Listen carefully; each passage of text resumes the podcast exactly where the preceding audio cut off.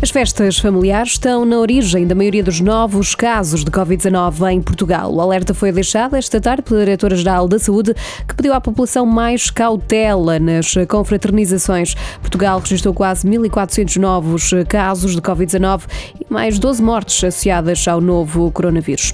O Presidente da República admite que pode ser necessário repensar o Natal em família. Marcelo Rebelo de Sousa diz que é preciso fazer um esforço, tendo em conta o aumento do número de infectados. Subiu para 6 o número de mortes por Covid-19 no lar da Santa Casa da Misericórdia de Bragança. A instituição registra ainda 126 infectados, são mais quatro casos confirmados entre os trabalhadores.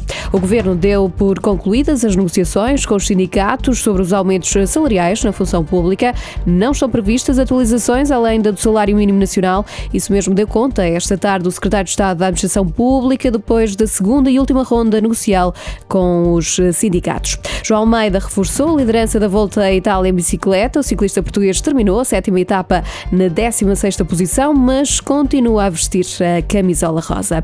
O guarda-redes Bruno Varela foi escolhido para substituir António Lopes na seleção nacional. O guarda-redes do Lyon está infectado com a Covid-19 e por isso foi eh, dispensado dos trabalhos. Portugal vai viajar amanhã para a França, onde vai defrontar no domingo a seleção francesa, jogo a contar para a Liga das Nações.